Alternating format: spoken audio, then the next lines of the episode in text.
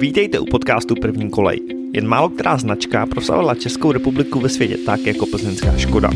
S jejími výrobky se lidé setkávají již více než sto šedesát let. V tomto podcastu se podíváme do zákulisí a ukážeme vám, jak tento přední evropský výrobce vozidel pro městskou a železniční dopravu funguje. Hostem tohoto dílu podcastu byl Jiří Horáček, s kterým si povídáme o vývoji digitálních produktů. Dozvíte se tak něco z oblasti diagnostiky, vozidlových technologií a hlavně autonomie. Jak daleko je autonomní tramvaj a jaké milníky je potřeba po cestě splnit. Tak vážení posluchači, vítejte u dalšího dílu podcastu První kolej. Mým dnešním hostem je Jiří Horáček. Dobrý den, Jiří. Dobrý den, děkuji za pozvání. Jiří, vy jste vlastně Sales and Marketing Director v, jak to nazvat, Business Unit Digital nebo digitalizace ve Škodě? Ano, jedná se o Business Unit Digital. My v rámci Škoda Group máme na starosti digitalizaci. Pojďme si říct možná, co to digitalizace v tomhle kontextu znamená, nebo jak daleko to až sahá v tom vašem pojetí. Já bych řekl, že vlastně když se koukneme na naše portfolio produktů nebo služeb, které nabízíme, tak se to dá rozdělit na čtyři hlavní klastery. Jsou to vehicle technologies, to jsou nějaké základní technologie v kolejových vozidlech, jako jsou multimediální systémy, train control management systém a podobně.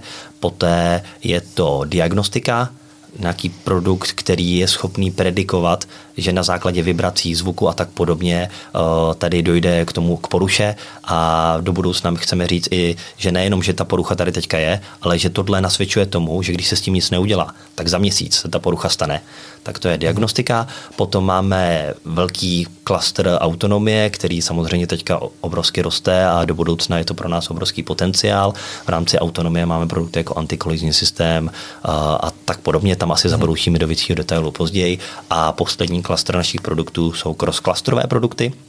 To jsou produkty, které my v tuhle chvíli neprodáváme napřímo, ale musíme je vyvíjet k tomu, abychom byli schopni prodat to ostatní. Bavíme se o cybersecurity, obrovské téma, kdy ve chvíli, kdy budou jezdit autonomní tramvaje, tak je potřeba to mít zabezpečený, aby to někdo nehacknul a nezačal si z počítače ovládat tramvaje po celém městě. Jedná se o nějaký safety integrity level, což je úroveň zabezpečení právě těch produktů.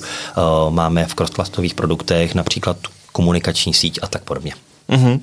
Je to tak, že některé ty produkty, jako ta diagnostika a, a vozové technologie nebo vozidlové technologie, je něco, co už vlastně dneska jako přináší ty peníze a ta autonomie je spíš něco do budoucna?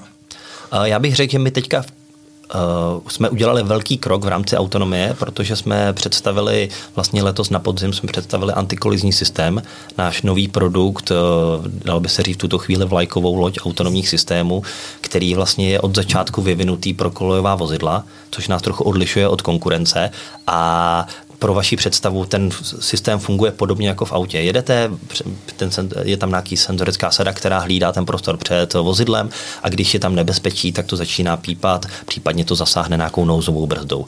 To, co ale je obrovská výhoda kolejových vozidel, je, že máme ty koleje. My víme, kudy ta, to vozidlo pojede a proto náš antikolizní systém je vyvinutý tak, že dopředu máme zmapovanou trať. Ten systém ví, že tady ta linka pojede tímto směrem a na křižovatce odbočí doleva a proto vlastně v uvozovkách neřeší, že tam je nějaká překážka napravo. A tohle je obrovská naše výhoda, kterou využíváme jak v antikolizním systému, tak ale do budoucna v celé autonomitě, protože ve chvíli, kdy se dostane k nějakému rozhodovacímu mechanismu, jestli to auto, v případě aut například, jestli má auto jet rovně, zabrzdit, anebo uhnout a s tím, že tam je riziko jiné srážky, tak to u kolových vozidel není. Tam se řeší vlastně, jakým způsobem se dá brzdit, jestli ta, to vozidlo může udělat nouzovou brzdu a zabrzdit okamžitě, což je samozřejmě velké riziko z hlediska cestujících, mhm. anebo jestli bude brzdit průběžně. Ale abych odpověděl na vaši otázku, to znamená, ano, autonomie je naše veliká budoucnost, aha. na druhou stranu v tuhle chvíli uh, naše velké tržby dělají právě vozidlové technologie, diagnostika a tak podobně, ale samozřejmě v rámci autonomie už máme také nějaké produkty nasazené, uh, je to například produkt A T O, což je vlastně, abych to představil, je to produkt, kde opět uh, ta, to vozidlo zná tu trasu, jede z místa A do místa B a ví, že v místě B, dám příklad, z Prahy do Pardubic a já to vozidlo ví, že v Pardubicích má být za hodinu a na základě toho optimalizuje jízdu tak, aby to bylo energeticky co nejúspornější. To znamená, že například to poradí strojvedoucímu na začátku dej plný výkon a na konci jedeš se trvačností. To jenom, abych to jako nějak zjednodušil. Mm-hmm. Tak a díky tomu tady ten systém je schopný uspořit pět až patnáct procent energie spotřeby. Samozřejmě záleží na tom, s kým to porovnáváme. Jestli je ten strojvedoucí zkušený, tak samozřejmě v tu hluku ta úspora je nižší, ale ve chvíli, kdy máme třeba nového strojvedoucího, který tu trasu ještě tolik nemá najetou, tak náš systém samozřejmě uspoří větší množství energie a to je produkt, který je teďka krásný. Teďka v době energetické krize je to produkt, který, o kterém se hezky mluví. Předpokládám, že pro prodej to, tady ty argumenty, vlastně kde to, co ušetří a co to zlepší, jsou extrémně důležitý, že ať už ty diagnostiky, jako ano, když to budete měřit, tak to budete muset míň opravovat, anebo tady ušetříte takovýhle, takovouhle energii. Věřím tomu, že jsem si vybral do, do, dobrý produkt, do, dobrého zaměstnavatele, který samozřejmě má teďka před sebou dobrou budoucnost, i vzhledem k tomu, že uh, obecně city mobilita a veřejná doprava roste, ale prodává se to v tuhle chvíli, se, je to velké téma určitě. Obecně my, když vyvíjíme naše produkty, tak všechny naše produkty musí splňovat tři kritéria. Jedná se o bezpečnost, o ekologii a o komfort cestujících. A tady to trio, na to se soustředíme, protože tohle je ta cesta, jak být na trhu i za deset dvacet let. Hmm. Jsou pro vás čistě zákazníci dneska vlastně zbytek skupiny Škoda, anebo saháte až, až i z, vlastně ven a, a děláte i pro jiný subjekty? Uh, ano, my máme vlastně jak intercompany business, tak tržby třetích stran, tím, že jsme vlastní business unit, uh. tak máme i své koncové zákazníky uh, po Evropě, ale samozřejmě jsme součástí skupiny Škoda, to znamená náš zákazník číslo jedna je Škodovka, protože my, my potřebujeme dodat Škodovce to, co je potřeba. Hmm. Ještě zaujalo, jak jsme naťukli to téma autonomie, že vlastně, já si vždycky říkám, když jsou v médiích ty debaty o tom, kdy budou autonomní auta a pak se bavím s někým jako vy a říkám si, hele, tak vlastně ještě nejsou úplně vyřešeny ani ty tramvaje nebo ty kolová vozidla, kde je minimálně o tu dimenzi míní se rozhodovat. Jaký jsou možná ty milníky, nebo kdy se toho můžeme dočkat? Že minimálně, vím, že nějaký metra si už jezdí autonomně? Je to tak.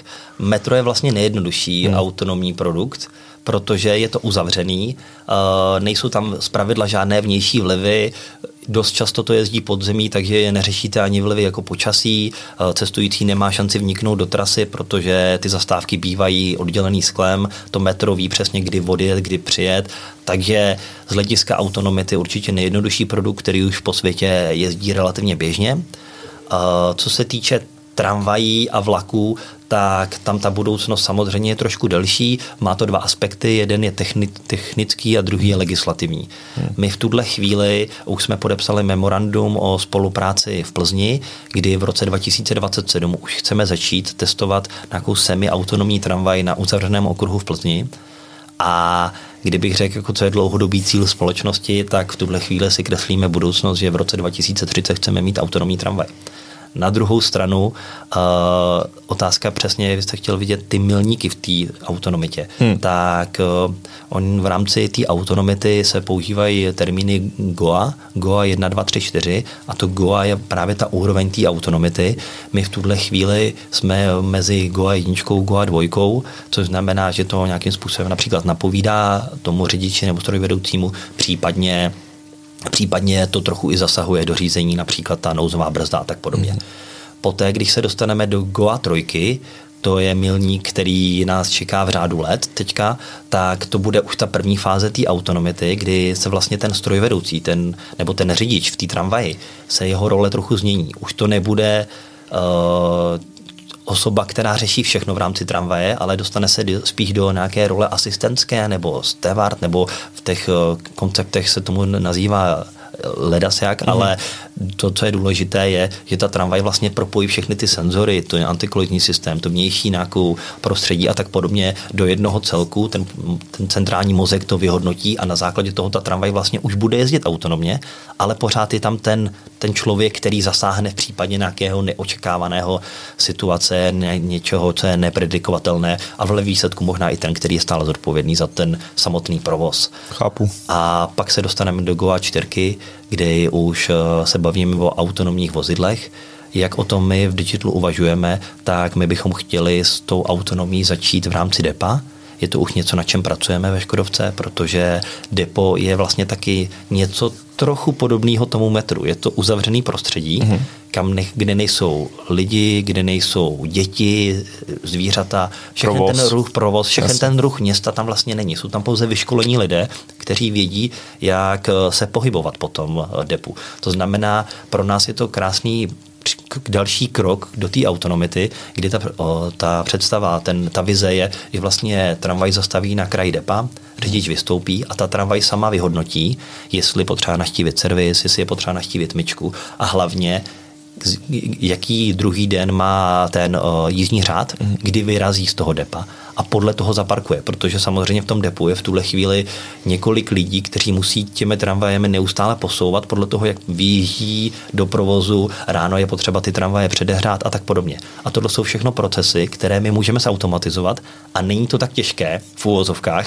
Teď samozřejmě, až tohle uslyší kolegové z vývojového dělení, tak, uh, tak si se mnou půjdou popovídat. Mm-hmm. Samozřejmě je to obrovský kus práce, ale pořád nebudeme tam řešit ten vnější vliv toho, že ten systém musí reagovat na to, že tam někdo přiběhne, někdo vnikne pod tramvaj a tak podobně. Jasně, že tam vnikne pes a tak dále. Přesně tak. Na druhou stranu, co je zase důležité, v tom depu uh, ty tramvaje mají mezi sebou minimální rozestupy, toho prostoru tam není tolik, mm-hmm. takže díky tomu je potřeba mít tu přesnost lokalizaci a zároveň, uh, a zároveň ale ta rychlost zase není tak vysoká jako ve městě a ty tramvaje se tam pohybují v řádu jednotek kilometrů, takže díky tomu hodině. Hmm. To mě napadá, kde vlastně, a nevím, jestli se vlastně vyznáte tady do té jako technologické roviny, ale kde je potřeba udělat ten největší pokrok, jestli je to fakt, co se týče jako těch senzorů a, a tady těch věcí, a, ne, a nebo je to vlastně o, o tom jako naprogramování těch všech možných scénářů. Já myslím, že to jde ruku v ruce a hmm. nedá se teďka říct, kde je potřeba zabrat víc. Hmm. Uh, jeden aspekt, který určitě vnímám, že je potřeba zabrat, je to ten, nějaký ten legislativní uh, prvek, protože v tuhle chvíli vlastně stejně to není legislativně vyřešeno. Ve chvíli, kdy řídí počítač ten, ten dopravní prostředek nebo i to auto, tak kde je tam ta zodpovědnost a jak se tohle bude řešit. Tohle je samozřejmě obrovské téma, mm-hmm. které se řeší napříč celým světem. Jsou státy nebo regiony, kde je ta diskuze dál, a jsou státy, regiony, kde to teprve začíná tohle téma.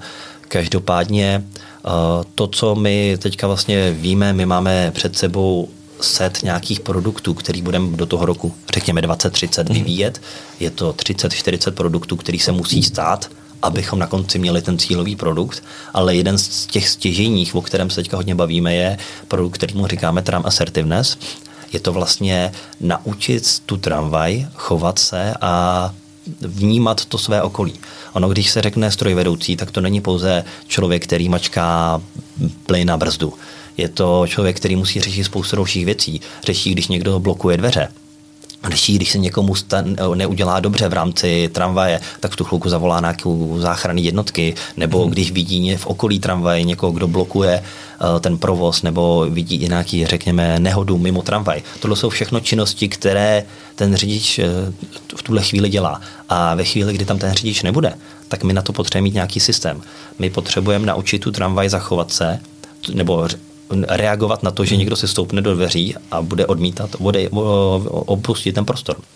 Hmm, takže tam prostě uh, vyjede nějaká to, nějaká jehlice a ta ho trošku jako postrčí. Samo, samozřejmě uh, tohle není řešení, yes. tohle není ten náš přístup, jak jsem říkal, uh, naše hodnoty jsou v rámci vývoje, jsou bezpečnost a komfort a tohle by nesplnilo ani jedno z toho. Potřebujeme na to najít cestu. Samozřejmě to, co se nabízí, teďka to vlastně i ten řidič tramvaje často udělá, třeba samozřejmě spustí zvonek, upozorní, v tu chvilku tam, tady se může spojit dispečník na dálku, zareagovat na to, upozornit toho člověka, ať opustí ten prostor, případně, nevím, plácnout, cuknout sebou, jenom udělat jako nějaký impuls, který není nebezpečný pro člověka, ale zároveň ho trochu donutí nějak na to zareagovat. Hmm. Jste říkal, že to tram assertiveness, že to má vlastně, nebo že obecně ty věci, které dneska ten řidič řeší a musí být nahrazeni, jejich jako velká škála asi kdybychom tady strávili hodinu a vypisovali si ty všechny možný scénáře, tak jich budou stovky nebo tisíce. Je to tak? Je to fakt jako tak, že vy si to sepíšete a teď jako krok za krokem tam zkoumáte, jaký ty produkty to postupně budou řešit? Uh... Částečně ano, samozřejmě není v lidských silách to vyřešit všechny scénáře. Naštěstí už žijeme v době umělé inteligence, což zaznamenala řada z nás poslední dobu i na sociálních sítích a všude jinde, kdy umělá inteligence je opravdu obrovské téma a my s tím pracujeme i v rámci našich produktů. My víme, že umělou inteligenci, což je jeden z našich produktů v rámci cross-clusteru, mm-hmm. potřebujeme dál rozšiřovat, protože to je náš obrovský pomocník. Druhé veliké téma, které nám pomůže s tady tím vším řešením, je téma digitální dvojče. O, nevím, jestli jste mm-hmm. na to narazil, to je vlastně to je o, digitalizace té situace do virtuálního prostředí, mm-hmm. díky čemu si můžete modelovat ty vzniklé situace a můžete na to reagovat mnohem rychleji. My třeba i v rámci antikolizního systému máme nějaký simulátor, což je taky naše vlastně digitální dvojče, a ještě než to nasadíme na tu tramvaj, tak o, umožňujeme zákazníku například si to zkusit v rámci toho simulátoru, vidí tam tu okamžitou reakci a to prostředí vlastně je téměř identické, akorát to všechno běží na nějaký umělý inteligenci. Mm-hmm. A to je vlastně už někde jako ve virtuální realitě třeba? Nebo ještě tak daleko? Že by si člověk fakt nasadil brýle a teď by jako viděl... My v tuhle chvíli na to máme ve Škodovce, tam na to máme vysloveně nějaký mock-up, nebo jak Aha. to nazvat, to znamená, je to v depu, člověk tam přijde, sedne si do tramvaje, jako kdyby se sednul do reálné tramvaje, uh-huh. kolem sebe má monitory, které vlastně simulují obraz uh-huh. z okna, to znamená, není to virtuální realita, že bych si nasadil brýle, ale na druhou stranu už to asi není od toho tak daleko. No, je to skoro lepší, bych řekl, než ty brýle. Možná to je příjemný. Já ty brýle moc nemusím, když je mám na očích. Jasně, jasně. Mně možná napadá, jak vlastně vaše, vaše firma nebo to, kde vy pracujete, vypadá, jaký tam profese je potřeba tady k tomu řešit a tak dále, protože asi už se dostáváme od toho, že to není taková ta klasická inženýrská strojařina, ale je to hodně, co se týče vývoj, umělá inteligence a tady ty nový témata. Já bych nás nazval spíše vývojářskou firmou, uh-huh. nějakou í té firmou v rámci skupiny, protože sedmdesát procent zaměstnanců jsou vývojáři. My vlastně na základě těch klastrů tady máme i nějaké vývojové týmy. Pro lepší představu ve Škodě, Škodov, di, Škodě Digital v tuhle chvíli pracuje sto třicet, sto třicet pět zaměstnanců a nějakých sedmdesát, osmdesát z toho jsou vývojáři. Pak samozřejmě máme obchodní oddělení, výrobu, servis, há er a tak podobně. Ale uh, jsme hlavně í té firma. No. Mm-hmm. A i podle toho to tam vlastně vypadá. My v tuhle chvíli máme pobočky, čtyři pobočky po republice, uh, v Ostravě, v Praze, v Plzni a ve Zlíně. A dále se budeme rozšiřovat. V tuhle chvíli řešíme, jestli se nerozšíříme například do Finska, protože to je pro nás taky zajímavý trh z hlediska právě zaměstnanců, vývojářů. Tam je velké množství vývojářů. Mm-hmm. Takže bylo to v každé dispozici. Jasně, takže není to třeba hnaný tím biznisem být ve Finsku, aby jsme dělali větší biznis ve Finsku, ale je, nějak jste si vyhodnotili, že tam je dobrá příležitost prostě pro kapacitu. Škodovka tam vlastně má taky svůj Aha. závod, z toho důvodu se nabízelo využít synergie ve skupině, ale zároveň my potřebujeme samozřejmě nabrat kapacity. Na druhou stranu pro mě jako pro ředitele obchodu je určitě důležité mít tam i nějaké zástupce, protože v tu chvilku samozřejmě na tom lokálním trhu uh, se mi působí mnohem jednodušeji a ta komunikace s cílovým zákazníkem je podstatně rychlejší. Hmm.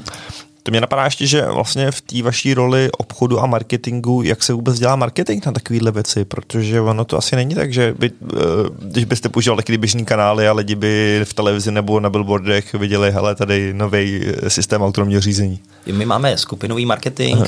který je centrální pro celou Škodu a vlastně všechno děláme ruku v ruce s nimi. Samozřejmě obecně ten biznis je specifický. Ten biznis jako celý koleřina je specifická, nevidíte to každou chvilku na billboardech, v televizi a tak podobně. Na druhou stranu to, co, je, co třeba teďka řešíme právě, jak v rámci skupiny komunikovat tu naší specifickou potřebu toho, že my jsme vlastně cílíme na úplně jiný způsob, mm-hmm. jiný, jinou cílovou skupinu a jak odlišit tu komunikaci, abychom právě byli schopni zasáhnout ty uchazeče, které my potřebujeme nabírat, protože, jak už jsem zmiňoval, čeká nás krásná budoucnost, velký růst firmy a vzhledem k tomu, kvůli tomu my potřebujeme rozšiřovat hodně naše řady a hlavně v oblasti vývoje máme teďka řadu pozic otevřenou a vlastně firma bude růst v řádu desítek zaměstnanců příští rok. Je to primárně teď ten růst zaměřený na tu Prahu, případně, případně to Nový Vinsko, nebo je to napříč těma všema městama, co jste říkal? Je to napříč. My vlastně uh, fungujeme stoprocentně wireless, to znamená, není vůbec problém uh, pracovat odkudkoliv. Samozřejmě jsou nějaké pravidelné porady, ty týmy se potřebují setkávat, potřebují to společně řešit, ale na druhou stranu máme opravdu zaměstnance po celé republice a kdykoliv se dělá nějaká schůzka, tak vždycky tam je k tomu ještě odkaz na Teamsy, aby se člověk mohl připojit a opravdu tohle, tohle se firma hezky naučila, COVID tomu samozřejmě pomohl hodně a teďka to není vůbec žádná limitace, to, ale zároveň, a to, což je zároveň i výhoda pro naše há er oddělení, protože ten nábor v tu chvilku můžou rozšířit dále, než jen do hlavních měst. Hmm, to mě možná napadá, když tady trošku převezmeme roli há er oddělení, co dalšího, teda než, ta, než ten remote work, proč k vám lidi chodí? Já myslím, že to je ten produkt. Aha. Ten produkt, vlastně byl to i důvod, proč já jsem přišel do, do Digitalu. Je to o tom, že opravdu ten vývoj se u nás udělá od A do Z. Řada velkých konkurenčních firm třeba má to centralizované u matky a pak jenom ty vývojáři dělají nějaký části dílčí toho mm-hmm. produktu. U nás ve chvíli, kdy si definujeme nějaký produkt, udělá se k tomu feasibility study, víme, že to má potenciál, že tam jsou nějaké další ambice do budoucna, tak, tak ten vývojářský tým to může hodně ovlivnit, jakým způsobem se to bude vyvíjet, jakým způsobem se ten produkt vlastně celý bude fungovat a opravdu se na to sáhne s tím, že ten vývojář je od začátku až do konce, kdy to vlastně vidí, že se to nasadí na to vozidlo a vidí, že to opravdu funguje, že to šetří energii, že to uh, limituje počet nehod, případně uh, diagnostikuje nějaký problém a věřím tomu, že tohle je to krásný na tom. My v rámci Digitalu máme tak týmy, které mají maximálně teď, nevím, dvanáct lidí. Mm. To znamená, jsou to spíše mikrotýmy, které intenzivně pro, pracují na těch konkrétních uh, úkolech a uh, to je asi hlavní přidaná hodnota. Pak určitě taky asi je to nějaká atmosféra v té společnosti, je to tvůrčí prostředí a samozřejmě i ten potenciál toho, protože teďka zase půjdu více k marketingu a obchodu, ale my víme, že vlastně veřejná doprava bude růst. Podle nějakých studií během příštích deseti let vyroste počet cestujících hromadné dopravy až o třicet procent. Je to trend, kterýmu se někomu líbí, někomu ne, ale města z center, pardon, města z center, auta z center uh, se budou víc a víc vytlačovat v uvozovkách. Je to vidět třeba v západních městech. Mm-hmm.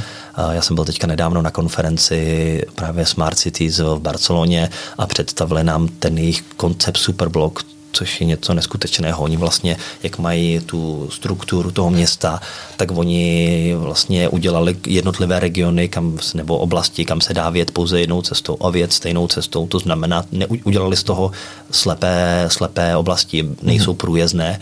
A všichni ty podnikatelé, všichni ty lidi, co tam bydleli, nejdřív nadávali, že jim to sníží biznis, omezí biznis, ale po třech letech se ukázalo, že naopak to vyrostlo, protože ty lidi se tam začali dopravovat jinak. Ty lidi začali využívat hromadnou dopravu, kola, začali více žít v tom městě, protože každý ten blok má určitý podíl nějaký parkový části, určitý podíl, musí tam být škola, školka podobně a díky tomu ty lidi tam fakt začali v tom městě žít. A teďka se děje to, že naopak ty silnice ještě omezují na úkor veřejné dopravy nebo na úkor cyklostezek a hmm. nějakých dětských prvků a tak podobně.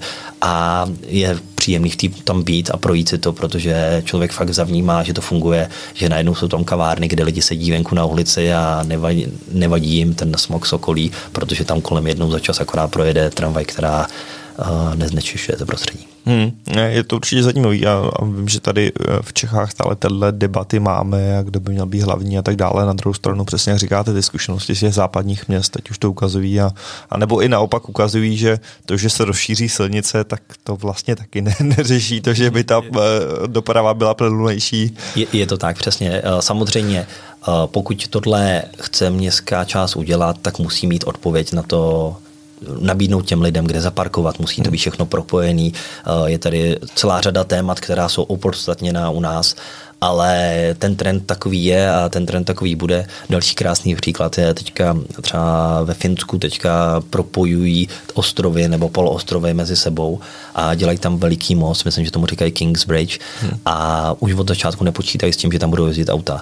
Počítají s tím, že to bude pro veřejnou dopravu a pro kola a kalkulují, jaký to bude mít dopad vlastně pro celé město, protože uh, na základě toho se ta doba dojížďky sníží z hodiny na dvacet minut, ale zároveň oni jsou tak daleko, že jsou schopni analyzovat i jaký to bude mít dopad pro ty silnice páteřní a díky tomu i ta dojížďka autem se sníží, protože samozřejmě velká část těch obyvatel bude využívat tady ty dopravní prostředky. Hmm, že, že ve chvíli, kdy jsou ty dvě alternativy a ta hromadná doprava je teda o tolik rychlejší, pohodlnější a tak dále, tak prostě lidi na to přejdou.